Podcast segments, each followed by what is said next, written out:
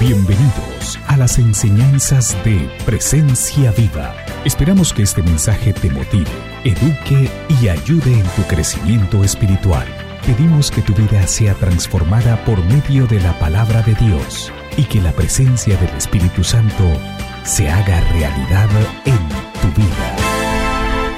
Quiero hacer una pregunta y ayúdenme con sinceridad. ¿Cuántos tienen en su vida áreas en las cuales usted dice, yo no sé por qué no avanzo en esta área? ¿Alguien, alguien, ¿alguien puede reconocer eso? Yo no sé por qué tengo este hábito en mi vida, no sé por qué esto se presenta y no lo he podido, como dicen los gringos, overcome, ¿verdad? Vencer, no he podido destruirlo, superarlo. ¿Alguien se relaciona conmigo? Muy bien, pues es mi propósito y creo sobre todas las cosas que es el de Dios, que podamos entender esta mañana de una forma muy especial. ¿Por qué razón? Es que estos hábitos muchas veces o estas situaciones están en nuestra vida y quiero dejarles saber algo. Es el propósito de Dios que usted lo supere, es el propósito de Dios que usted sea libre. Wow. Es el propósito de Dios que usted sea libre, es el propósito de Dios que usted supere esas áreas. Muy bien, acompáñame, acompáñame a orar, por favor. Padre, quiero darte gracias esta mañana porque tú tienes para nosotros planes de bendición y no de calamidad. Tú tienes para nosotros un futuro y una esperanza, Dios. Y desde este mismo instante yo quiero empezar a declarar eso sobre la vida de esta casa. Yo declaro un futuro, una esperanza, libertad, felicidad, el gozo de tu espíritu, Dios. El diseño que tú tienes para tus hijos, Padre, es un diseño en el cual podemos experimentar esa plenitud que nos vino a dar tu Hijo Jesús en cada una de las áreas de nuestra vida. Así que yo bendigo esta mañana, bendigo Señor cada persona que está en este lugar y también las personas que están a través del Internet. Y yo, Padre, te pido que, que tú escondas, Señor, mi naturaleza humana y que se presente la naturaleza tuya, mi Dios, que sea tu espíritu el que hable de una manera clara, una manera eficaz en este día. Dios, te damos gracias y bendecimos tu nombre. Amén. Pero bueno, estamos en la mitad de la serie Detox y hemos eh, venido, yo particularmente he venido siendo testigo de lo que Dios está haciendo en la vida de muchos de ustedes y primeramente en mi vida. Eh, algunos eh, se nos nota mucho el detox, sobre todo en los cachetes, ¿verdad? Eh, este día, esta semana me encontré con una persona y me dice, wow, pastor, se le nota el ayuno. Y yo dije, wow, debo estar, eh, ¿verdad? Como la gloria de Dios viéndose. Y me dice, se le ha ido la barriga. Y yo, gracias, muy amable. Pero, pero bueno, eso también hace parte del detox. Yo le dije que era cuerpo, alma y espíritu. Y la semana pasada estuvimos hablando respecto al tema del alma y de cómo nosotros podemos estar en determinado momento teniendo a personas atadas y también nosotros estando atados. Y creo que la instrucción fue muy importante. Debemos sobre todas las cosas hacer qué? Perdonar, ponernos a cuentas, liberarnos muchas veces de las cosas que hemos estado viviendo. Y el día de hoy vamos a tener una mezcla entre lo que sucede en el alma, pero también lo que pasa a nivel espiritual. Así que Ah, quiero que regresemos por un momento a ese versículo que ha sido el versículo fundamental de esta serie, que está en Isaías 58 y el verso 6. Dios hablando dice lo siguiente, más bien, el ayuno que yo quiero es que desaten las ataduras de impiedad, que suelten las cargas de opresión, que se pongan en libertad a los oprimidos y que se rompa todo yugo. Hay otra versión que dice que se desaten las ligaduras de impiedad y que, y que se ponga en libertad a los que están atados, a los que están oprimidos. Diga conmigo, ligaduras, ataduras. El día de hoy vamos a estar hablando un poquitito al respecto. Pero antes de ir a la enseñanza, yo quiero volver a, a enunciar eh, esta traducción que, realicé al ir al, al, original. No sé si recuerdan en la primera enseñanza, en la introducción, les dije que había ido al original para tratar de hacer una traducción mucho más literal de lo que decía allí en la Biblia. Entonces se la quiero leer esta mañana. Dice, dentro de todas las alternativas que tenía, recuerda, es Dios hablando, dentro de todas las alternativas que tenía, escogí que te abstengas de alimentos durante un determinado periodo de tiempo por razones espirituales, con el propósito, y por favor ponga mucha atención aquí, con el propósito de aflojar, soltar, eh, perdón, de aflojar o soltar las restricciones que te limitan o restringen tu libertad y que te han mantenido prisionero a comportamientos moralmente censurables. Y estuvimos hablando de los pecados específicamente, hábitos pecaminosos que han estado en nuestra vida por muchos años y que de alguna manera no hemos podido superar estas cosas. Y yo le hablaba y le decía de cuántas situaciones pueden existir en su vida, como habían existido en la vida mía, en las cuales una y otra y otra y otra y otra vez había ido delante de Dios a decirle, Dios, te pido perdón, voy a hacer todo lo posible para no volver a realizar X cosa. El chisme, el, robo, la mentira, la pornografía, eh, la drogadicción, cualquier tipo de cosa que usted no haya podido superar eh, quizás usted se identificaba con un área como esta. Y dice Dios que escogió el ayuno para que entonces en medio de ese ayuno se puedan romper, se puedan liberar de estos o nos podamos liberar y podamos romper las ligaduras que hemos tenido en este tipo de áreas pecaminosas. Pero hay un segundo propósito, dice Dios, también lo escogí para destruir, para fragmentar y para despedazar las cuerdas que te han reprimido, encarcelado y puesto bajo la servidumbre por el uso injusto de una fuerza o de una autoridad. Dos áreas muy importantes. Esta segunda nos está hablando de un aspecto que es algo diferente. Nos dice, también lo escogí yo para que ustedes puedan ser libres, pero no de estos hábitos, no de estas cosas o pecados por los cuales ustedes han estado de alguna manera ligados o atados, sino para que sean liberados totalmente ¿De qué? De una fuerza o de una autoridad injusta que ha estado sobre sus vidas. Espero que, que pueda clarificar estos dos puntos de una manera especial. ¿Por qué razón? Porque creo yo que esta es la respuesta hemos venido buscando respecto a ciertas cosas en nuestra vida. Así que quiero por un momento ah, tratar de definir o de describir estos dos aspectos, ligaduras de impiedad y las ataduras. ¿Por qué razón? Porque de alguna manera vemos ahí en la traducción que es el enfoque más grande que Dios le da al tema del ayuno.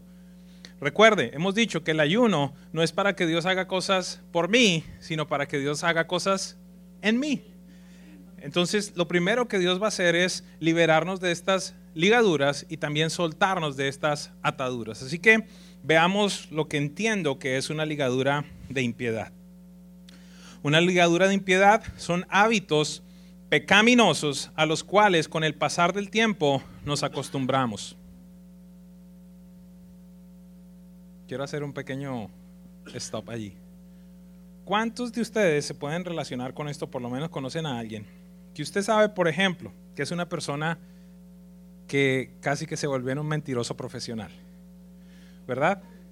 Y, y de alguna manera ya llega el punto en el que usted dice de esa persona, ay, es que tú sabes cómo es eh, Floripondio.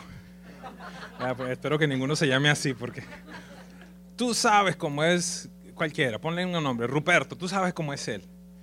Y de alguna manera ya esa persona tiene un sello sobre el cual culturalmente, inclusive su familia, sus amigos, ya han aceptado que él es un, no un floripondio, un mentiroso.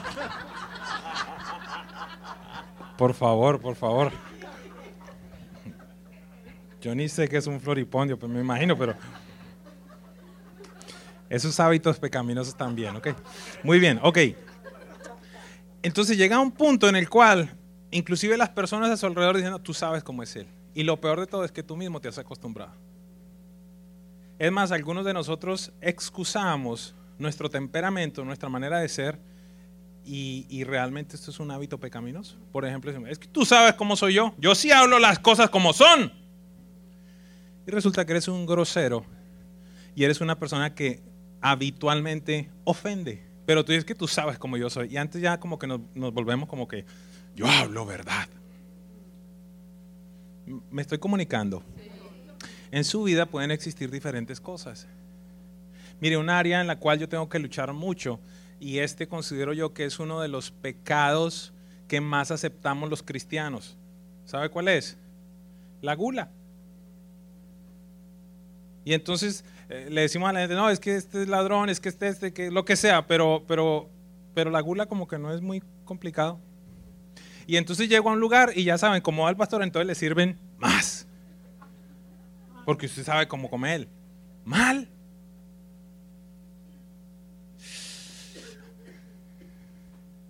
Estamos, estamos claros. Entonces, no, dice aquí la definición que estoy escribiendo. Estos son hábitos pecaminosos a los cuales con el pasar del tiempo nos acostumbramos y en algunos casos los excusamos como parte de nuestro temperamento o nuestra manera de ser. Pero escúcheme esto. Son cosas, y esto es súper importante, son cosas que se hacen de forma voluntaria, sobre las cuales tú tienes autoridad, sobre las cuales tú decides o no realizarlas. Necesito que estén pendientes de esto que estoy hablando, porque aquí estamos hablando de dos aspectos muy diferentes, ataduras por un lado y las ligaduras. Estoy explicando las ligaduras y lo primero que estoy entendiendo es que este tema de las ligaduras es un tema que es voluntario. ¿A dónde voy? Nadie me pone una pistola a mí cuando voy a visitarlo a su casa para decirme que se tiene que meter otro plato de, comida. ¿Alguien me sigue? Nadie le pone a usted una pistola para decirle, es que tiene con el mouse, tiene que irse a esa página pornográfica, o con el control tiene que irse por allí. Nadie le pone a usted una pistola o lo obliga para decir, vamos, di chismes, di chismes, di chismes, di mentiras, eh, mienten los impuestos, nadie lo hace, es tu decisión, es mi decisión. Pero estos hábitos han estado por tanto tiempo en nuestra vida que parece que se han vuelto parte nuestra. Diga conmigo, pero es voluntario. Estamos escuchando.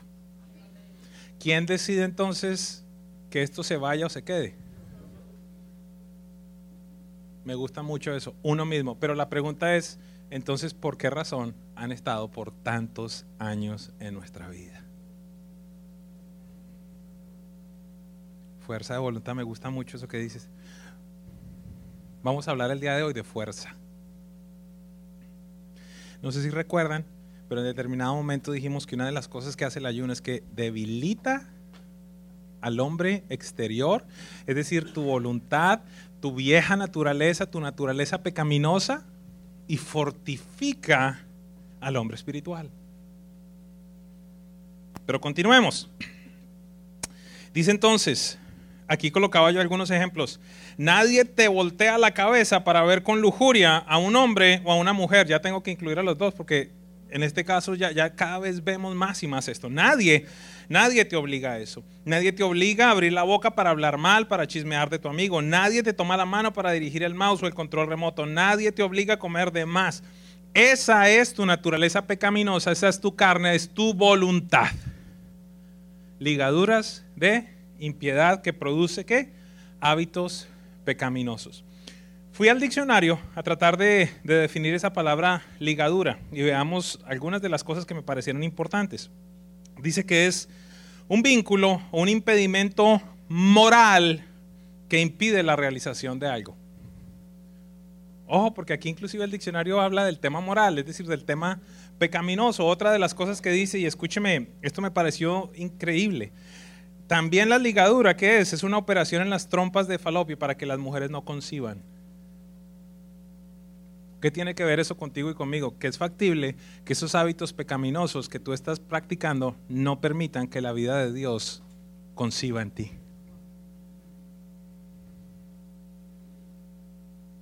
¿Me siguen? ¿Podemos dimensionar lo profundo de la enseñanza de hoy? Y número tres, esto me gustó mucho también. Las, ligaduras dice también que son unas líneas o curvas que se ponen entre dos o más notas que indican que se deben tocar juntas las notas sin separaciones a nivel musical. ¿Qué significa esto?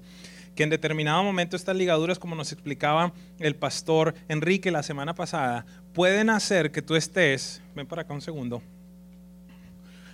ligado a una persona en el alma por falta de perdón, por resentimiento, por rencor, y resulta que eso te mantiene allí en el pasado, y cuando Dios te dice, ok, avanza, hay algo que, que, no te impide, que no te deja, que no te permite seguir adelante.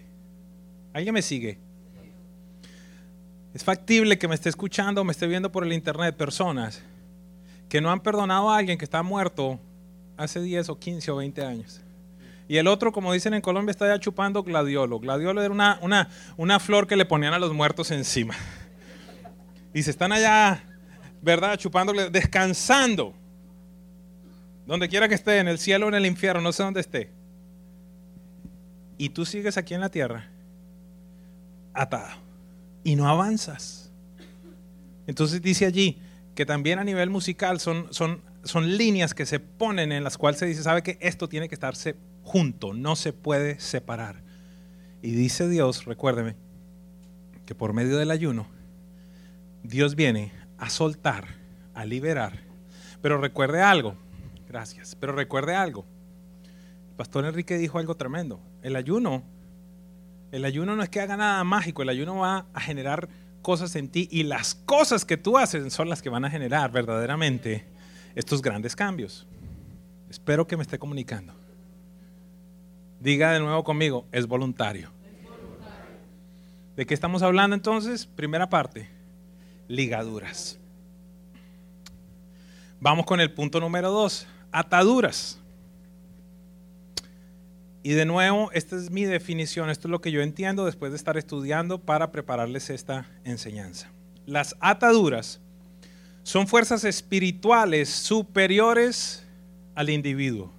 ¿Qué dijimos ¿Cómo dijimos que eran las ligaduras? Que eran unas cosas que en determinado momento yo decidía liberarme de ellas, quitarlas, pero que con el paso del tiempo evidentemente se van fortificando tanto que tenemos que entrar en un proceso de ayuno en el cual nosotros fortificamos nuestro espíritu, debilitamos nuestra carne, buscamos de parte de Dios, oramos para que entonces tengamos esa voluntad, como tú decías, una voluntad espiritual para decir, ¿sabes qué? Hasta hoy está esto en mi vida.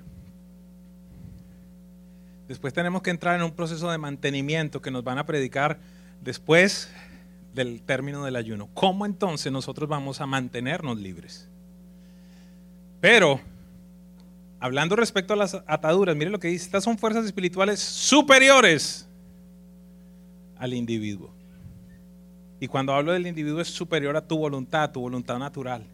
Es decir, que te doblegan a ti que te doblegan por una voluntad o una autoridad que es ilegal. ¿Recuerda, recuerda la definición? Que algunos podían estar bajo una autoridad que es injusta. Entonces, a las fuerzas, al ser fuerzas espirituales, deben ser derrotadas con una autoridad espiritual superior.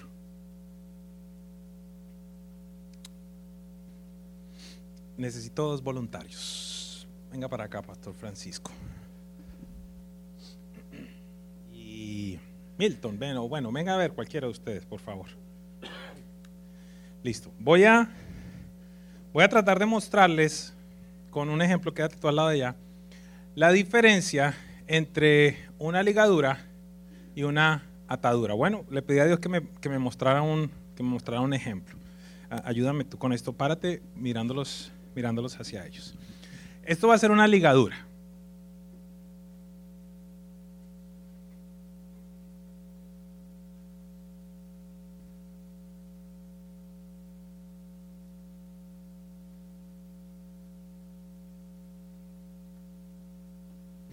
Trata de caminar.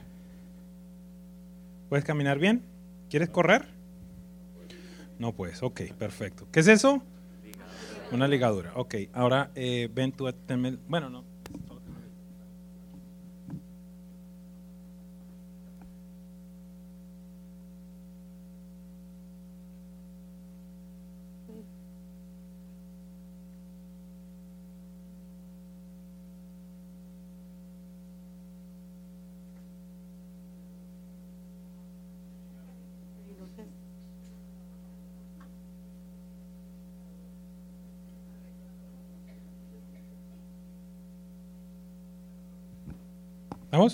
Listo. ¿Corre? ¿Te soltó, verdad? Perfecto. Pregunta, si tú hubieras querido, ¿te hubieras podido desatar? Sí. ¿Por qué? Porque me, inclino y me ha suelto. Era su voluntad. O quizás empezó a correr, empezó a hacer fuerza y se desató. Ok, ahora desátate tú. Me desato. ¿Seguro?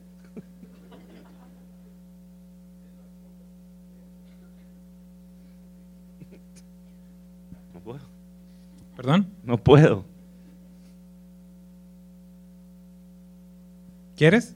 Claro. ¿Qué es lo que tiene que suceder? No, te quedaste tan bien amarrado que... Es más, es más, tú te dejé esto acá. Mire, mire lo que pasa. Él está tratando de alar esto y entre más lo ala, más atado queda, pensando que se está soltando. Entonces, él tiene la voluntad de ser libre, pero ¿qué pasa? No puede. Él tiene la voluntad de ser libre y si él decide, puede ser libre. ¿Vemos la diferencia de las dos? ¿Les parece bien el ejemplo? Perfecto. Va a pedirle perdón a su mujer por todo lo que ha hecho y, y que lo desate ella.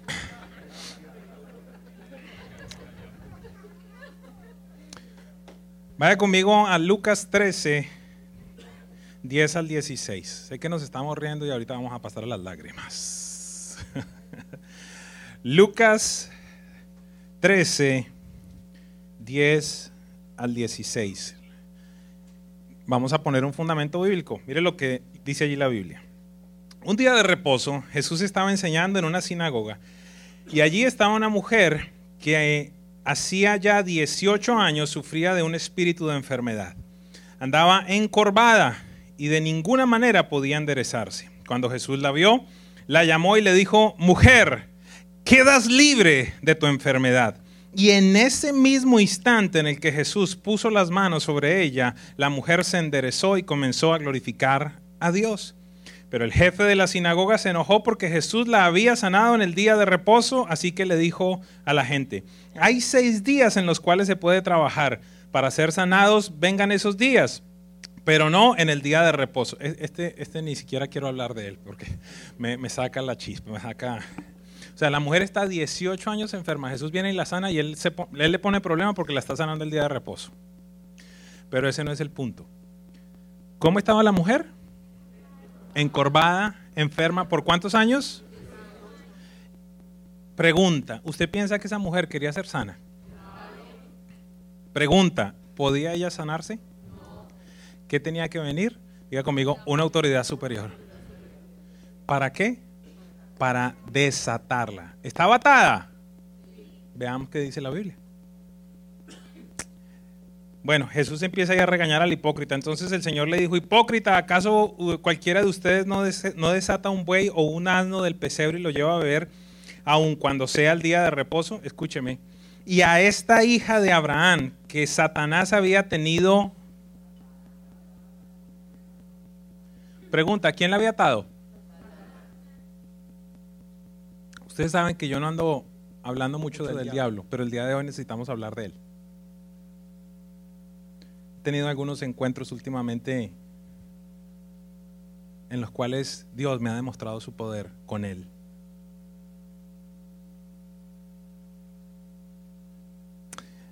¿Usted sabe cuál es el mayor arma que tiene Satanás con- contra los hijos de Dios? Ayúdenme. ¿Perdón? La mente, la confusión, la duda. ¿Perdón?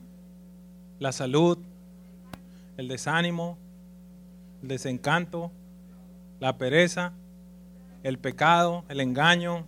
¿Saben cuál es? La ignorancia. ¿Por qué razón?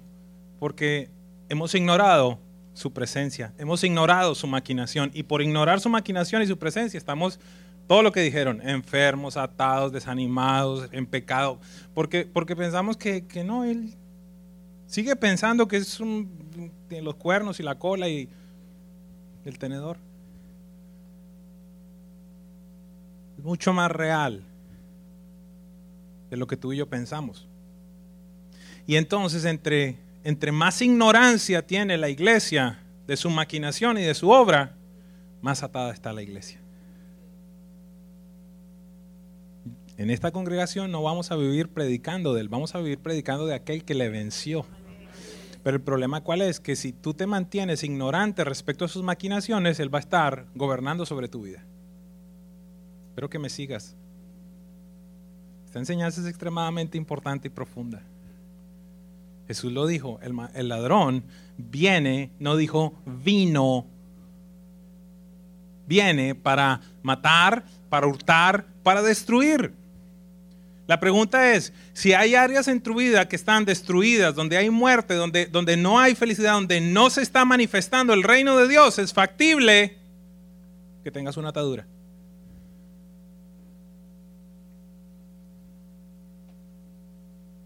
Ya no se están riendo tanto. No por nada, la visión de esta iglesia que está establecida allí a la salida de los baños dice, donde quiera que vayan, prediquen, el reino de los cielos se ha acercado, sanen enfermos, resucitan muertos, liberen endemoniados. Tengo una preocupación muy grande. La iglesia de Jesús viene predicándole a los demonios, aconsejando demonios, haciendo sanidad a los demonios y no los están expulsando.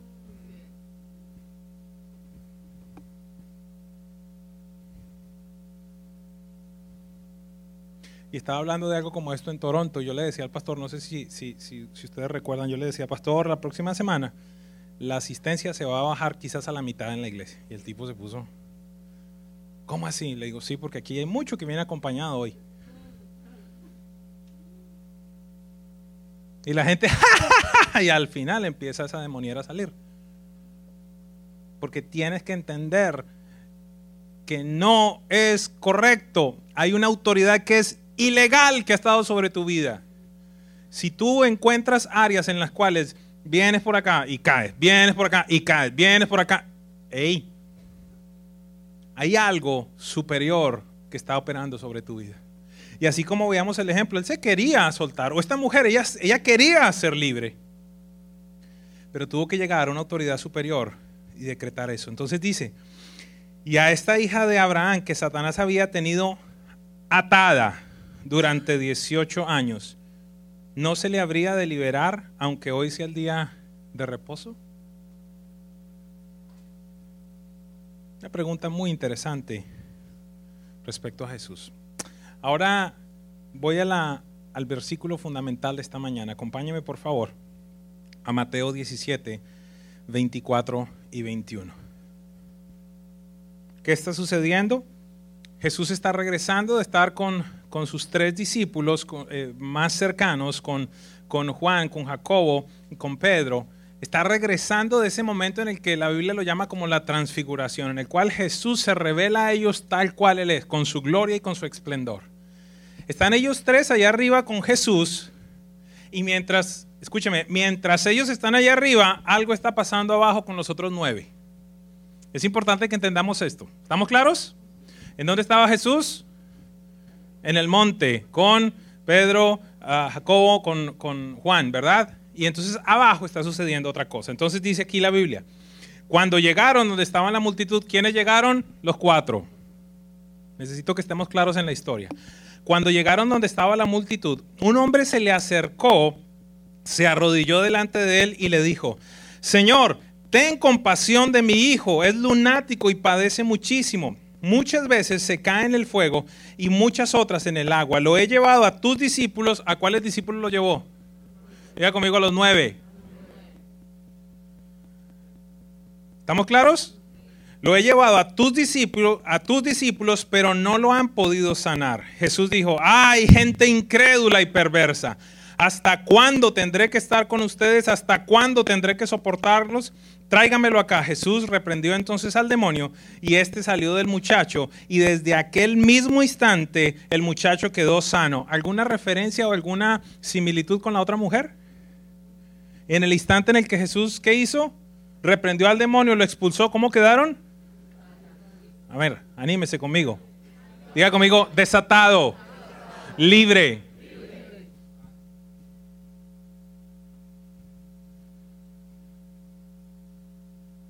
Y desde aquel mismo instante el muchacho quedó sano. Después los discípulos, ¿cuáles discípulos? Diga conmigo, los nueve. Hablaron con Jesús aparte y le preguntaron, o sea, yo me imagino, imagínense los discípulos están en el nombre de Jesús, en el nombre de Jesús, y créame, ya había sucedido cosas anteriormente en los cuales ellos habían expulsado demonios. Ya Jesús, no, no tengo el tiempo para ir a la referencia, pero anteriormente dice que Jesús ya le había dado autoridad sobre demonios.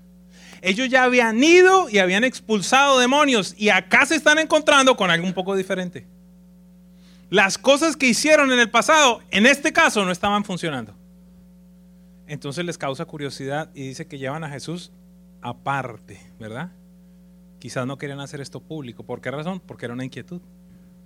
Como quizás esta mañana hay personas que pueden tener inquietudes de decir, Señor, ¿por qué con todas estas cosas sí he podido, pero con esta no he podido? Yo me imagino que alguien se relaciona conmigo esta mañana. Entonces los discípulos hablaron con Jesús aparte y le preguntaron, ¿por qué nosotros no pudimos expulsarlo? ¿Le parece la pregunta válida? ¿Por qué es válida la pregunta? Porque ellos ya habían tenido victorias sobre espíritus inmundos anteriormente. Entonces dice, ¿por qué nosotros no pudimos expulsarlo? Jesús les dijo, porque ustedes tienen muy poca fe. De cierto les digo que si tuvieran fe como un grano de mostaza, le dirían a este monte, quítate de allí y vete a otro lugar, y el monte les obedecería. Aquí yo he escuchado predicar a pastores que están diciendo, no, este monte son las dificultades. Este... No, no, Jesús está hablando, si ustedes tienen fe, una pregunta, Jesús no paró un huracán. Jesús no multiplicó el pan, los peces.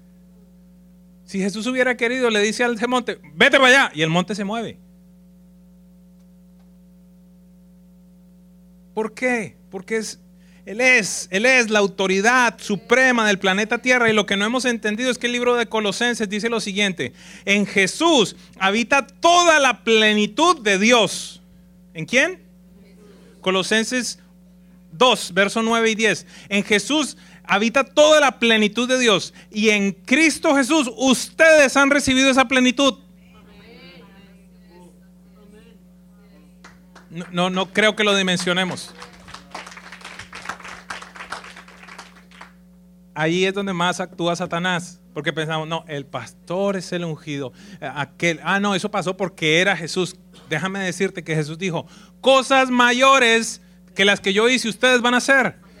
Allí es donde más opera Satanás, en tenerte ignorante.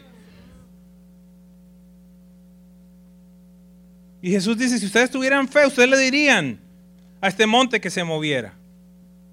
Y mire, por favor lo que dice allí. Quítate de allí y vete a otro lugar y el monte obedecería. Nada sería imposible para ustedes. Pregunta, ¿usted le parece que Jesús es mentiroso? ¿Está creyendo usted eso?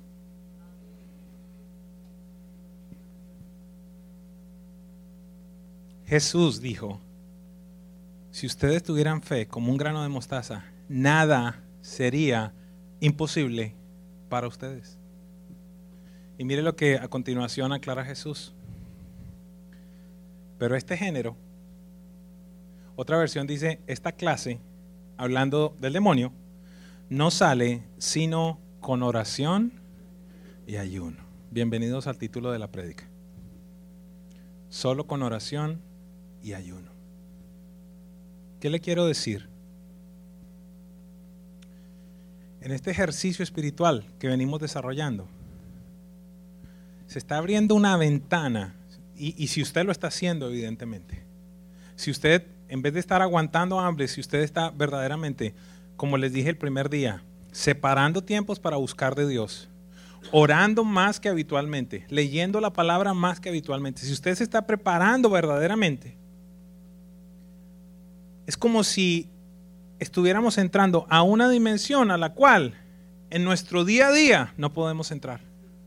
Solo con una preparación específica, que es la que Jesús dijo, la que Dios dijo en Isaías, debido a lo que quiero hacer, he escogido yo que se abstengan de alimentos con propósitos espirituales. ¿Entiende cuáles son los propósitos espirituales?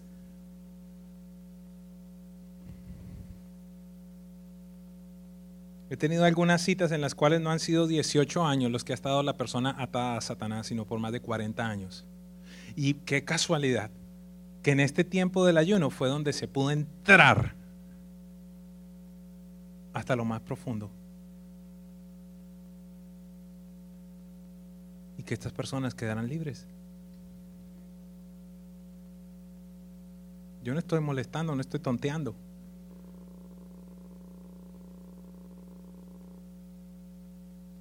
Para eso la Biblia dice, para esto se manifestó el Hijo de Dios, para destruir las obras del diablo. Es real, amados. cerrando, veamos tres puntos que, que encuentro allí. Número uno, los que habían tratado de expulsar ese demonio sin éxito habían sido los nueve discípulos restantes, ya que Jesús estaba regresando de su transfiguración junto con Pedro, Juan y Jacobo. Dudé mucho si hablar esto o no hablarlo. No voy a entrar en detalles, pero simplemente le voy a dejar saber algo. Uno de los momentos en los que estaba haciendo este ejercicio espiritual, esta liberación, expulsando demonios con una de las personas, en determinado momento el demonio dice, ya viene este man a sacarme.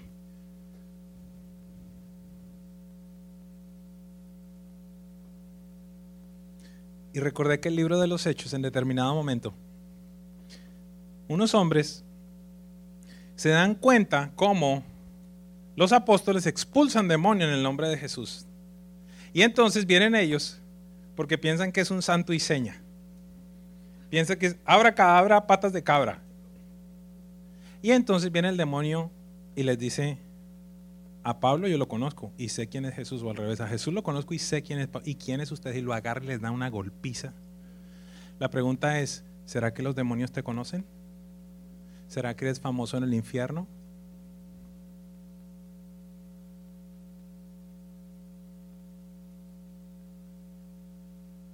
Y lo siento por las visitas que nos están acompañando el día de hoy. Lo siento en el, en el, tema si usted no lo comprende, pero puedo tener tiempo, los pastores pueden tener tiempo para explicarle. ¿Por qué razón? Porque esto hace parte del Evangelio del reino de los cielos. Entonces yo no puedo pretender que, ay, la visita, eh, y entonces tener el resto de la iglesia endemoniada. Entonces me dice, ya viene este man a sacarme. Y, es, y esto, esto como, como decía el muchacho en Canadá, quizás algunos de ustedes me dijeron, eso parecía el exorcista. Sí, cambian la voz, le cambian la... Son reales, pero tú tienes una autoridad mayor. Y el Espíritu Santo te guía. En determinado momento el Espíritu Santo lo que me puso fue a leer versículos específicamente y por medio de la palabra, si entendiéramos, si entendiéramos que este no simplemente es otro libro más, si entendiéramos que esos seres espirituales en el instante en el que yo les declaraba cuál era su condición, salían de ese cuerpo, si entendiéramos eso, nos aproximaríamos a la Biblia de una manera muy diferente. Porque lo único que yo les declaré fue lo que la Biblia dice. Yo les declaraba y les decía, mire lo que dice la Biblia. La Biblia dice, la Biblia dice que Jesús hizo un espectáculo público de ustedes, que los ató y los expulsó para siempre. La Biblia dice que mi Señor es el Señor de todas las cosas. La palabra. Pero ¿qué tenemos que entender? Que no tan solo es repetir, sino que tiene que haber una autoridad detrás de quien declara esa palabra. Porque si fuera solo la palabra, entonces lo que sucedió en el libro de los Hechos hubiera sido sencillo. Pero el, el, el diablo le dice, a Jesús yo conozco y sé quién es Pablo, pero ustedes quiénes son.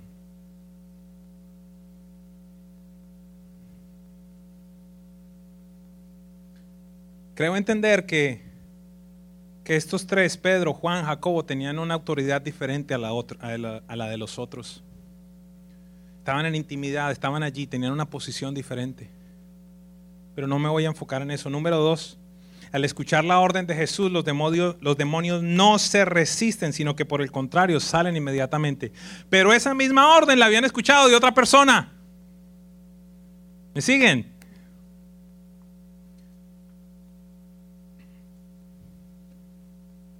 Esos nueve preguntan, ¿por qué razón no pudimos con este? Mateo 10.1 y Lucas 9.1 dice que en la Biblia que Jesús ya les había dado autoridad para expulsar a los demonios, pero habían, estos eran unos entes espirituales diferentes y de la manera como, de la misma manera como el ejército de Dios tiene escalafones, tiene una jerarquía, Satanás es un imitador. No quiero entrar esta mañana en demonología o hablarles de todo esto. Simplemente el punto mío es, por medio del ayuno tú podrás ser libre de las ligaduras y podrás ser libre de las ataduras que han estado operando sobre tu vida. Las ligaduras, en el momento en el que te fortaleces espiritualmente, entonces tendrás la voluntad para terminar con los hábitos pecaminosos que estaban en tu vida Y con el otro punto, lo que quiero decirte es, a partir de esta semana puedes tener citas con cualquiera de los pastores. Porque no quiero esta mañana acá formar tremendo desorden. ¿Puedo orar por ustedes? Por supuesto que puedo orar por ustedes. Pero hay, casos de casos.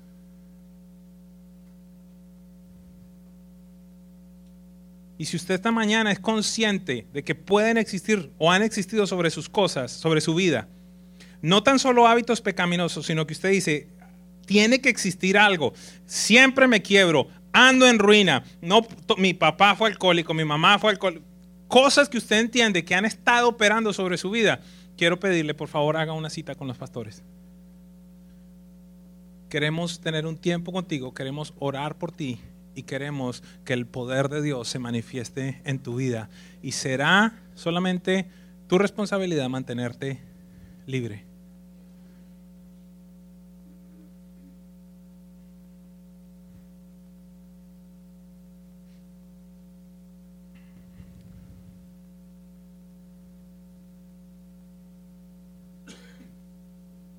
Entonces ellos le preguntan, ¿por qué nosotros no pudimos?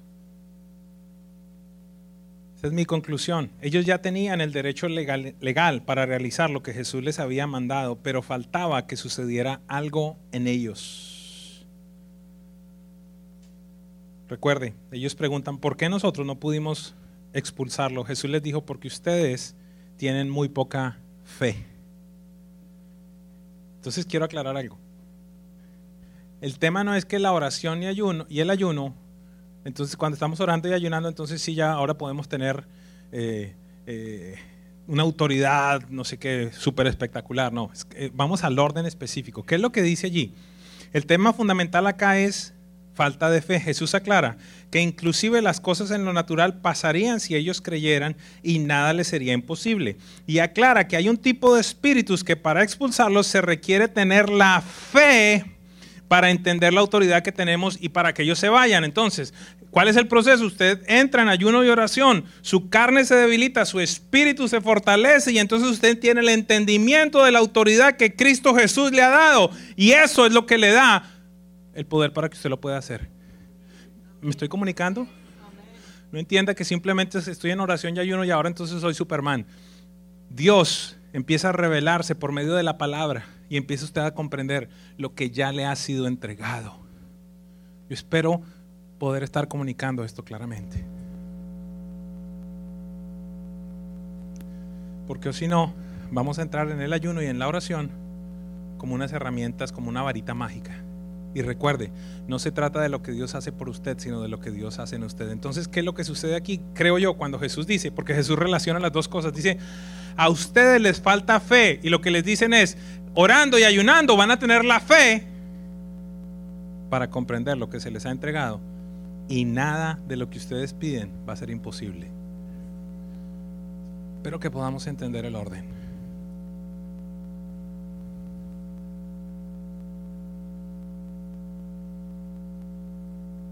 Y el salmista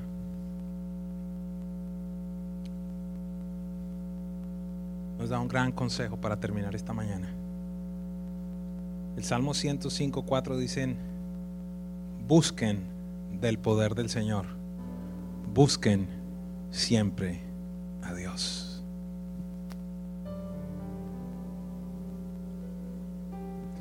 ¿Sabe algo? Ese papá fue un hombre sabio. Porque él buscó a los discípulos. Dice, bueno, si estos hombres vienen haciendo tantas cosas, pues yo los voy a buscar. Y es factible que, tú hayas buscado en determinado momento X o Y cosa y, y que hayas parado de buscar tu libertad. Pero este hombre, este hombre dijo, bueno, pues si estos no pudieron, se lo voy a llevar al jefe. En términos naturales, me comunico, se lo voy a llevar a Jesús. Pero mi hijo queda sano porque queda sano, porque queda sano, porque queda sano este hombre tuvo una actitud correcta.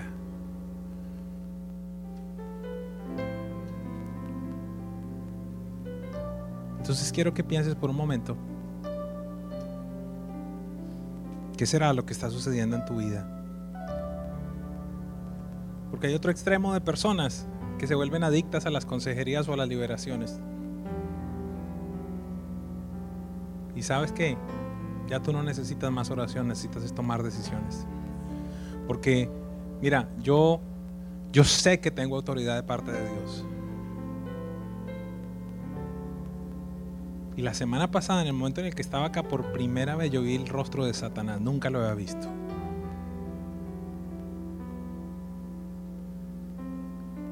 Sentí una presencia horrible como nunca antes la había sentido.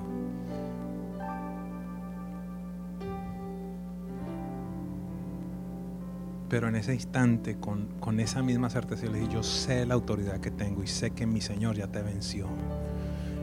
Te ato y te largas.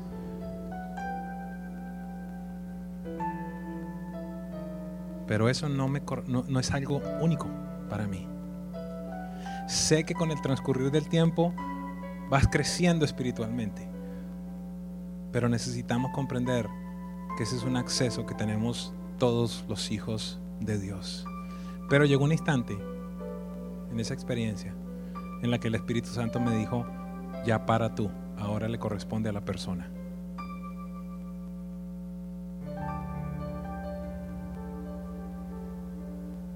Porque yo puedo atar, desatar, hacer un montón de cosas, pero expulsar, pero si la persona dice, ay no, pero es que me gusta mi demonito que venga otra vez.